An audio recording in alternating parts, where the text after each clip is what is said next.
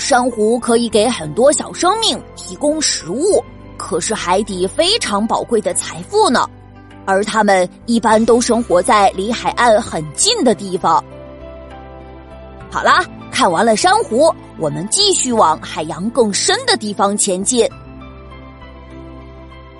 哇，这里好多小鱼啊！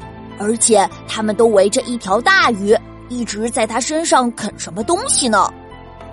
小朋友们看，这条大鱼长着大大的翅膀，游起来就好像天上飞的鸟儿一样。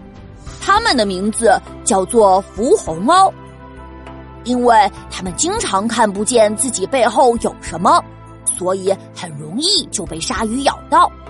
而一旦被鲨鱼咬伤呀，浮红就会聚集在这一片海域，生活在这里的蝴蝶鱼和龙头鱼看见了，就会上去吃掉它们伤口上腐烂的肉，给它们疗伤，所以这里就成了符红们的医院了。想不到在印度洋的深处还有一个这么温暖的地方。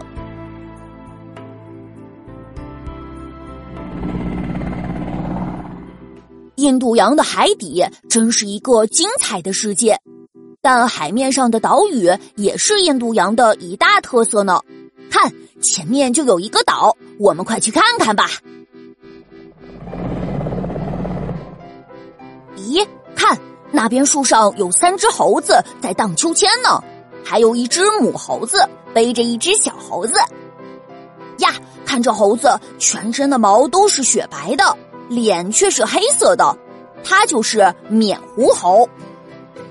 缅狐猴是一种几乎都在树上生活的猴子，它们的尾巴灵活的就像另一只手，但有时它们也会跑到树下，像螃蟹一样在地面上横着走，还手舞足蹈的，呵呵，真是太好玩了。